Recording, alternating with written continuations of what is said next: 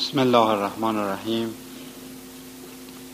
من با وجود اینکه قصد داشتم یعنی سعی می‌کنم امروز به خاطر ناراحتی پای جواج آقای سلطانپور که تشریف فرما هستن خیلی خلاصه مطالب رو عرض کنم و نکات عرفانی سوره یوسف رو خدمتون عرض کنم.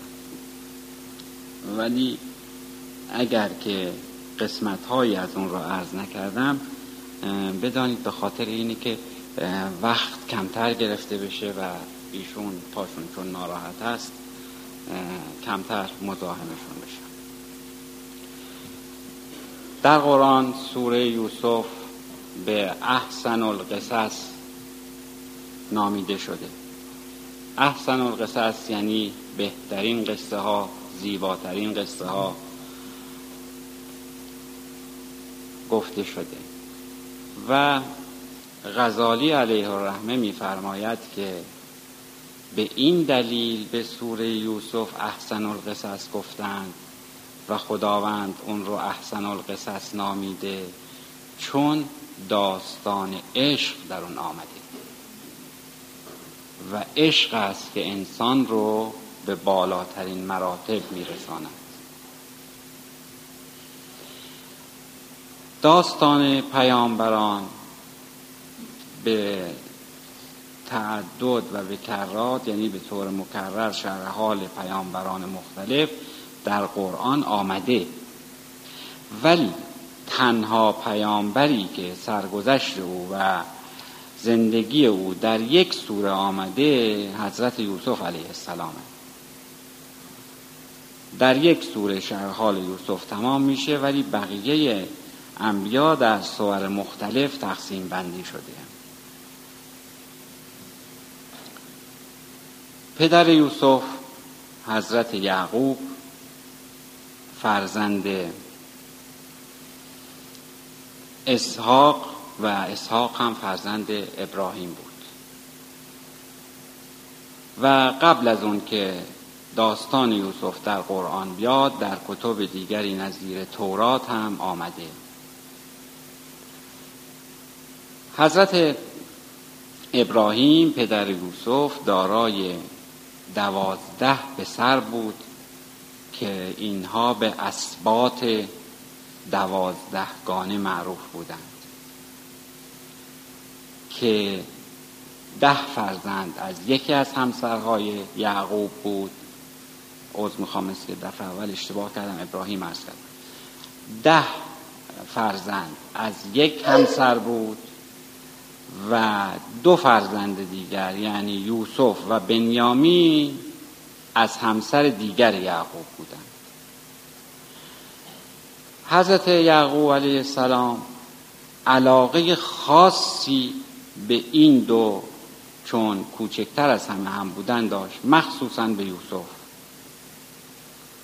به طوری که به هیچ وجه حاضر نبود یوسف را از خودش جدا کن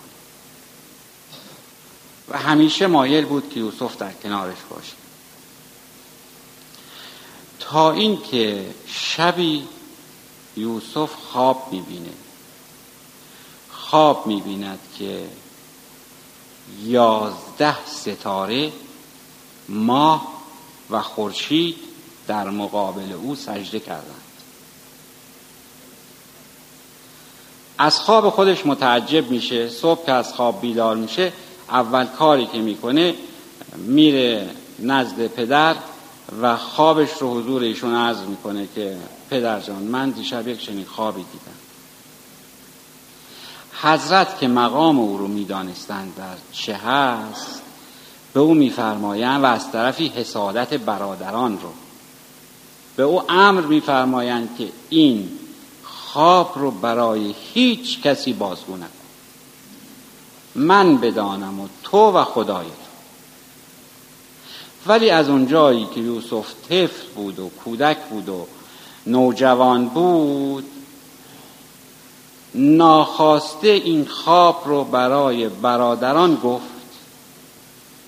اونها هم که زمینه حسادت نسبت به یوسف داشتند به علت علاقه و محبت شدید پدر این حسادت افزون شد زیاد شد و تصمیم گرفتن که یوسف رو از بین ببرن. به همین دلیل روزی رفتن خدمت پدر و عرض کردن که ما قصد گردش و تفریح داریم در صحرا و اجازه بدید که یوسف رو با خودمون ببریم. هر چقدر که حضرت یعقوب فرمودن که شماها برید به یوسف کاری نداشته باشید بگذارید من تنها نباشم. پیش من باشه. من ناراحتم. این از من جدا بشه. من نگران سلامتی او هستم. هر چه فرمودن برادرها قبول نکردن و گفتن که اگر که شما اجازه ندید ما او رو به زور می‌بریم. و ظاهر امر رو هم درست کردن. گفتن اگر که ما او رو با خودمون نبریم هم در حق برادر کوچکمون کوتاهی کردیم هم این تفرج و تفریح بر ما ناقص خواهد بود. حضرت بعد از اون که قول گرفتن از اونها که یوسف رو به سلامت برگردانند او رو تحویل برادرها دادن ولی با چشم گریان که او جدا می‌شد. رفتن و متاسفانه نیت سوء خودشون رو انجام دادن بدین معنی که او رو در چاهی انداختن و یک حیوانی رو کشتند و پیراهن یوسف رو به خون اون حیوان آغشته کردند و برای پدر بردند. گریه کنان و شیون کنان که یوسف تعمه درندگان بیابان شد و ما هر چه سعی کردیم او رو نجات بدیم نتوانستیم و جان خودمون هم در خطر بود و پدر همونها را سرزنش کرد که شما بالاخره کار خودتون رو کردید. از اون طرف یوسف در چاه بود که کاروان تجاری که از اونجا میگذشت و آزم مصر بود توقف کرد برای اینکه آب بردارن برای کاروانیان و وقتی که دل رو انداختن که آب بیرون بیارند که اینجا اولین مرحله ریاضت یوسف است. مدت سه روزی رو که در چاه گذروند.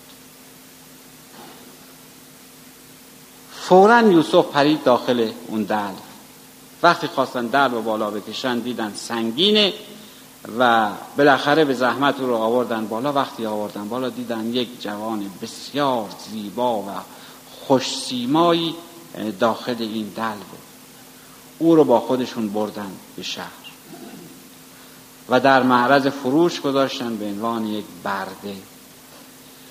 و از اونجایی که خیلی زیبا بود و او رو تمیز کرده بودند و بسیار بسیار زیبا و خوشرو بود خریداران زیادی برای او پیدا شد و به قول امروز او رو به مزایده حتی گذاشتن. قیمت ها هر لحظه بالا می‌رفت و هر کسی چیزی می‌گفت و بیشتر می‌شد خریدار. از طرفی همسر عزیز مصر به نام زلیخا در کنار میدان ایستاده بود و نظاره می‌کرد. این جوان چگونه معامله خواهد شد؟ و یا به عبارتی نظاره می‌کرد که آخرین قیمت رو بدهد. که اینجا یکی از نکات عرفانی داستان هست که در این هنگام پیرزنی که از مال دنیا فقط یک دوک نخریسی و مقداری نخ داشت آمد و به صاحب, این به صاحب یوسف یا قافل سالار کاروان گفت که من هم جز خریداران یوسف هستم. من هم یوسف رو می‌خوام. مشتری هست او تعجب کرد. گفت پیر زن تو مگر ندیدی که این قیمت های گذاف رو پیشنهاد کردن این قیمت های سنگین رو گفتن و من ندادم؟ تو حالا بالاتر از این قیمت می‌خواهی بدهی؟ گفت من هستی خودم رو میدم. در قبال این مرد من هستی خودم رو میدم. او سوال کرد که هستی تو چیست؟ گفت این کلاف نخریسی. گفت دار ندار من از زندگی این کلافه که من با این کلاف امرار معاش می‌کنم. و این رو حاضرم که بدم برای خریدن یوسف او با مسخره او رو رد کرد. پیرزن خندید. گفت من می‌دانستم که تو یوسف رو به این کلاف به من نمیدی. ولی برای من همینقدر که در روز هشت بگویم جزء خریداران یوسف بودم برای من کافی. نام من جزء لیست خریداران یوسف بیاید برای من کافی است. که بعد از اینکه قیمت های مختلفی گفتند و به مرحله خرید رسید آخرین قیمت رو زلیخا گفت و یوسف رو خرید و به قصر برد. به قصد برد و بعد از چندی خب با وجود اینکه همه امکانات رو داشت عاشق یوسف شد.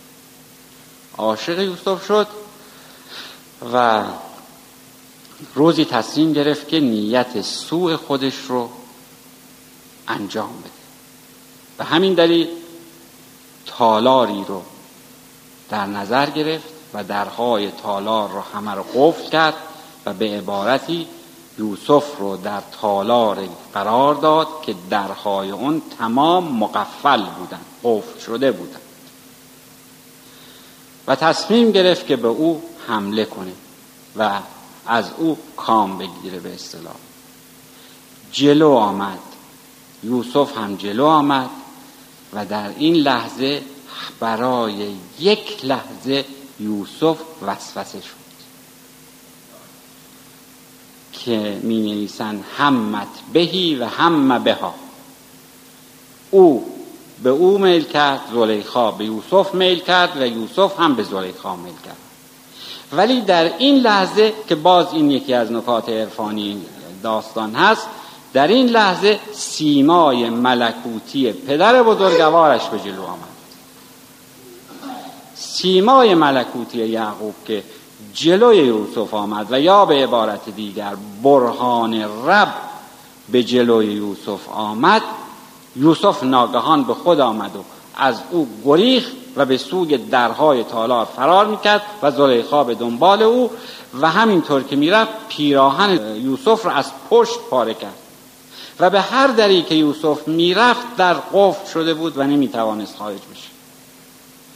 که ناگاه این هم باز یکی از نکات و معجزاتی است که خداوند می‌خواهد بنده برگزیده او آلوده به گناه نشود یکی از درها چون می نویسند قفل بسیار محکم و سنگین رو زلیخا انتخاب کرده بود که نتواند بگریزد خداوند اراده میفرماید که او به گناه آلوده نشود.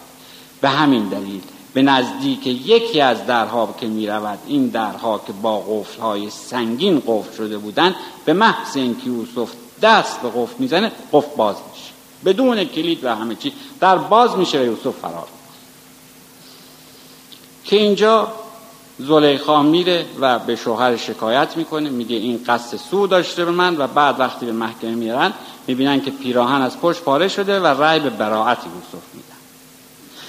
در اینجا این نکته مهمه که انسان دارای سه مرحله است نفسش. یک نفس اماره. نفس اماره یعنی نفس امارتون به سوء. اماره یعنی نفسی که زیاد امر می‌کنه دستور میده. امارتون به سوء نفسی که زیاد امر می‌کنه به اعمال خلاف و سوء. مرحله دوم نفس لوامه است. نفس لوامه کدومه؟ اون نفسی است که او رو سرزنش می‌کنه از عمل زشت. مرحله سوم کدام است؟ مرحله نفس مطمئنه. نفسی است که انسان نفس لوامه و نفس, نفس لوامه و اماره رو پشت سر گذاشته و به نفس مطمئن رسیده. و یا به عبارت دیگر به قول عرفا به مرحله فناع الله رسیده. که یوسف این سه مرحله رو در اینجا پشت سر گذاشت. یعنی به مرحله نفس اماره نزدیک بود نفس لوامه به داد او رسید که البته با برهان رب و سیمای ملکوتی پدر و بالاخره به مرحله نفس مطمئنه رسید. که در اینجا نقل است از پیامبر اکرم صلی الله علیه و آله و سلم که میفرمایند که رسول خدا میفرمایند که من نفس خودم رو به دست خودم مسلمان کردم. یعنی چه؟ یعنی من خودم بر نفس خودم مسلط شدم. خودم نفس خودم رو مسلمان کردم. یعنی این سه مرحله رو پشت سر گذاشتم و او رو به مرحله مطمئن رسوندم به هر صورت و یا به نحو دیگری میفرمایند که من شیطان نفسم رو کشتم. شیطان نفسم رو کشتم و نفسم رو مسلمان کردم و به مرحله مطمئن رسیدم پس از اون که زلیخا دچار چنین مسئله شد و این سرصدا در قصر پیچید زنان قصد زنهای قصد او رو مورد شماتت و سرزنش قرار دادند که تو با داشتن چنین امکاناتی همسر همسر تو نزدیکترین فرد به شاه و نزدیکتر با, با قدرت ترین فرد این قصر و این مملکت هست تو به چه دلیل به یک غلام بچه دل بستی و چنین کاری کردی و آبروی همه رو بردی. زلیخا گفت به شما خواهم روزی دستور داد که در همون تالار در دور تا دور تالار بشخابی گذاشتن و در کنار هر بشخاب یک کارد و یک ترنج یا سیب یا هر چیز دیگری. بعد به این زنها گفت بیاید و هر کدام در کنار این بشخاب ها بنشید وقتی که نشستند دستور داد که یوسف از یک در تالار وارد بشه و از در دیگر خارج بشه. همین کار رو کردن و وقتی که وارد شد دستور داد که زنها زمانی که یوسف وارد میشه و خارج میشه در طول ورود و خروج او در زمانی که او وارد میشه و خارج میشه اینها اون سیب یا ترنجی که داشتن پاره کنن ببرن پوست بکنن و بخورن. میگه پوست بکنید بخورید سیب هاتون اونها به خیال خودشون شروع می‌کنن به بریدن سیب ها در حالی که محو سیمای ملکوتی یوسف. وقتی که از در خارج میشه یوسف زلیخا به زنها اشاره می‌کنه که سیب هایی رو که پوست کندید بخورید. زنها وقتی که نگاه می‌کنند می‌بینند که هیچ کدامشان کارت به سیب نزدند. کارت ها همه تا مرفق در دست های اونها فرو رفته و دست ها رو پاره کرد چرا اینطور شد؟ چون اون چنون محو سیمای ملکوتی یوسف شده بودند که نه سیبی می‌دیدند و نه درد دستی حس می‌کردند. که البته عرفا معتقدند که این زیبایی زیبایی ظاهری نیست. این زیبایی زیبایی است که پیامبران ما ائمه ما اولیاء الله به اون مرحله که عرض کرده بودم قبلا به مرحله احسان می‌رسند. کما اینکه در مورد پیامبر خودمون محمد ابن عبدالله صلی الله علیه و آله و سلم ابو جهل می‌گوید و ای محمد تو چقدر زش و کریه المنظر هستی. در حالی که اون یار دیگر سلمان پارسی عرض می کند که ای محمد تو چقدر زیبا و خوش سیما هستی. چرا این دو این طور متفاوت می بینند چون او باطن محمد رو او به ظاهر کاری نداره.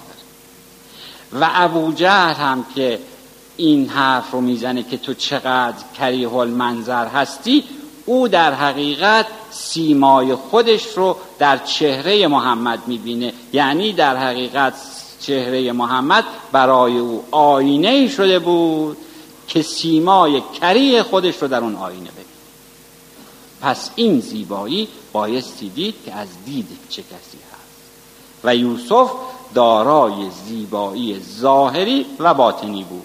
چون هم به مرتبه احسان رسیده بود و هم از نظر ظاهر زیبا بود. و پس از آن مجددا زلیخا دست بردار نبود و دوباره توطعه کرد و به زندان رفت. در زندان مجددا آشپز شاه و مستخدم مخصوص شاه در زندان بود. یکی از اینها خواب می‌بینه. مستخدم خواب می‌بینه که از زندان آزاد شده و در خدمت شاه هست و ضمنا اون شخص دیگر هم آزاد شده ولی او به دار آزاد شده و مقداری نان روی سر او هست و کبوتران از نانهایی که روی سر او هست ارتزاق می‌کنند. این خواب میان برای یوسف تعریف می‌کنن. یوسف خواب رو تعبیر می‌کنه. به مستخدم مخصوص شاه می‌گوید که تو به زودی آزاد میشی و همون سمت سابق خودت رو پیدا می‌کنی. به آشپز شاه می‌گوید تو به زودی آزاد میشی. ولی آزادی تو آزادی نیست که به جامعه برگردی. تو به دار آویخته میشی و اونقدر سر تو بر بالای دار میماند که پرندگان آسمان از مغز سر تو ارتضا خواهند کرد. ولی از مستخدم مخصوص شاه که به شاه نزدیک می شود تقاضایی می کند به او می‌گوید من از تو یک تقاضایی می کنم اگر تعبیری که من کردم درست بود و تو آزاد شدی به شاه بگو که من بیگناه به زندان رفتم. که باز اینجا نکته عرفانی است که اولا دومین مرحله ریاضت رو یوسف کشید یکی در چاه و دیگری در زندان. به هفت سال زندان محکوم شده بود. و در مدت زندان زمانی که از پیش خدمت شاه می‌خواهد که به شاه عرض کند که این بیگناه است این حالت قفلت برای او آورده بود. قفلت از کی؟ از خدا. یوسف نبایستی جز از خدا از کس دیگری چیزی بخواهد. زمانی که قفلت می کند و از پیش خدمت شاه می‌خواهد که در رفع بیگناهی او و اثبات بیگناهی او با شاه صحبت کند مجددا خداوند مقدر می‌کنه که هفت سال دیگر یوسف در زندان بماند. چون قفلت از خداوند. و در هفت سال دوم هم که میماند در آخر اواخر اون سال یا عواستش همون اولا همونطور که پیش بینی کرده بود این دو آزاد شدن او بر بالای دار و او هم در خدمت شاه. یک شبی شاه خواب می‌بیند که هفت گاو لاغر یا هفت حیوان لاغر آمدند و هفت حیوان چاق رو خوردند و دریدند و پاره کردند و خوردند و تمام شد. بسیار ناراحت میشه از این مسئله. و میفرسته به دنبال کسانی که تعبیر خواب می‌کنند و از اونها می‌خواهد که این خواب رو تعبیر کنند. ولی هر کدام از اینها که تعبیر خواب می‌کنند مطابق میل شاه نبود و نمیپسنده و میگه نه این تعبیر واقعی خواب من نیست. تعبیر واقعی خواب من چیزی غیر از این. در این هنگام مستخدم مخصوص شاه به یاد میاره یک همچی کسی در زندان خوابی تعبیر کرد برای او و به حقیقت پیوست. به عرض شاه میرسونه. شاه میگه او رو بیارید. خواب و براش تعریف می‌کنه. به شاه عرض می‌کنه که خواب شما خوابی است که رؤیای صادقه خواهد شد. یعنی به وقوع خواهد پیوست. و شما در این خواب که دیدید خواب درسته. بدین معنی که شما هفت سال خواهید داشت که این سالها پربار از نظر محصولات کشاورزی و آزوغه مردم خواهد بود.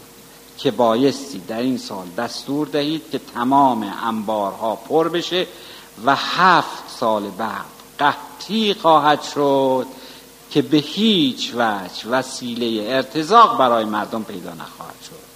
و خوردن چهار هفت قابل. چاق و لاغر هفت اشاره به هفت سال هست و لاغری اشاره به خوشسالی و چاقی اشاره به بارور بودن سال و سال پربار هست. شاه میپسنده خواب و او آزاد میشه و عزیز مصر میشه و خوابش هم تعبیر میشه. خوابش تعبیر میشه و بعد زمانی که مشغول دادن خود شخصا بر دادن گندم به مردم در سال قحطی نظارت می‌کرده. نظارت می‌کرده که چگونه بدن کم نشه زیاد نشه و به اصطلاح امروز به, تعادل و تصاوی تقسیم بشه تا اینکه یک روز می‌بیند که برادران او ده برادر او آمدن و گندم می‌خواهند و او با آنها می‌گوید که شما از کجا میایید میگن از کنعان. میگه چند نفر هستید؟ میگه ما یازده برادریم پدر و مادر. می‌گوید که برادرتون کجاست؟ پدرتون و مادرتون کجاست؟ دو برادرتون. چون ده نفر رفته بودن و گفته بودن دوازده نفر گفته بود دو نفر از برادران شما نیستن. اون دو کجا عرض می‌کنن که یکی از اونها چند سال قبل حدود 20 20 چند سال قبل او رو گرگ درید و یکی رو هم چون پدر ما از زمانی که او رو گرگ درید این برادر دیگر از خودش جدا نمی‌کنه و او رو نداد که ما با خودمون بیاریم. یوسف می‌گفت نه من به شما گندم نمیدم. بایستی اون برادرتون رو هم بیاورید تا من به شما گندم. اینها حالا متحیر که چگونه پدر رو راضی کنند با واقعی که برای یوسف پیش آمده به هر تقدیر میان و به هر زحمتی بوده او رو راضی می‌کنن و بنیامین رو میارن. بنیامین رو میارن برای اینها سفره غذا می‌ذاره و دو نفر دو نفر براشون سفره می‌ذاره. یک بشقا یک کاسه می‌ذاره که دو نفر با هم غذا بخورن و سفره آخر که باید دو نفر باشه بنیامین به تنهایی میشینه چون یازده نفر بودن. پنج سفره دو نفره بوده و یک سفره دو نفره که یک نفر در اون نشسته بودن. بنیامین به تنهایی. یوسف شخصا میره اونجا. و میگه تو چرا تنها نشستی؟ بنیامین گریه می‌کنه. میگه من برادری داشتم که این برادر رو گرد درید و من الان تنها هستم کسی رو ندارم. یوسف می‌گوید خب من برادر تو هستم من با تو میشینم غذا می‌خورم. وقتی که مینشینه ماجرا رو به او عرض به او میفرماید و می‌گوید من همون یوسف هستم. و تو ناراحت نباش. ولی کاری می‌خواهم بکنم که این برادرها تنبیه بشن و ضمنا پدر و مادر هم به اینجا بیان. و می‌خوام تو رو نزد خودم نگه دارم. او می‌گوید که اگر چنین کاری بکنی پدر من از قصه کور شده خواهد مرد. میگه نه نترس. پدر حالش خوب خواهد که باز اینجا از نکات عرفانی است که چشم یعقوب اینجا بینا میشه. میگه چگونه؟ میگه این کیلی که من گندم میدم که کیل طلا بوده. میگه این رو من در بار تو قرار میدم. وقتی که شما می‌خواید حرکت کنید من میگم کیلم گم شده و میگردیم وقتی که در کیل تو پیدا میشه من تو رو به عنوان سارق نگه میدارم. وقتی که نزد من موندی مجبور میشن که برن و پدر رو بیارن و همین کار رو هم می‌کنن. حالا خلاصه ارز کنن به میرن و به پدر عرض می‌کنن که بنیامین اینطور شد. پدر به شدت ناراحت متوحش گریان که قضیه یوسف تکرار شد. برمیخیزه خودش میاد به نزد یوسف مادرش و اون ده تا. و در این هنگام بنیامین و یوسف در بالا ایستاده بودند پدر و مادر و ده فرزند در پای بنیامین به محض اینکه چشمش به پدر میفته دوان دوان به نزد پدر میاد. وقتی که به نزد پدر میاد یازده فرزند و پدر و مادر. که در اینجا یا قبلش یوسف پیراهن رو که یعقوب به چشم مبارک خودش مالی چشم نابینای او بینا میشه و چشمش به جمال یوسف و در این هنگام یازده برادر پدر و مادر به یوسف سجده می کنند که خواب یوسف که در طفولیت دیده بود در این هنگام تعبیر میشه.